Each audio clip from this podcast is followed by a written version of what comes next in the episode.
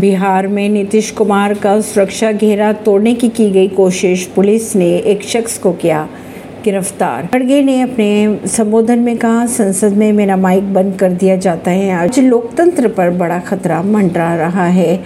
बात करें अगर हिमाचल प्रदेश की तो हिमाचल प्रदेश में बाढ़ बारिश से पचपन लोगों की मौत, दस हज़ार करोड़ रुपए का नुकसान की आशंका जताई जा रही है। लालू प्रसाद यादव ने अपने संबोधन में कहा, अगली बार झंडा नहीं फहराएँगे नरेंद्र मोदी, अगली बार हम आने वाले हैं। एक्टर अक्षय कुमार को मिली भारतीय नागरिकता, शेयर की दस्तावेज़ की फ़ोटो सी खबरों को जानने के लिए जुड़े रहिए जनता से रिश्ता पॉडकास्ट से। परवीन दिल्ली से।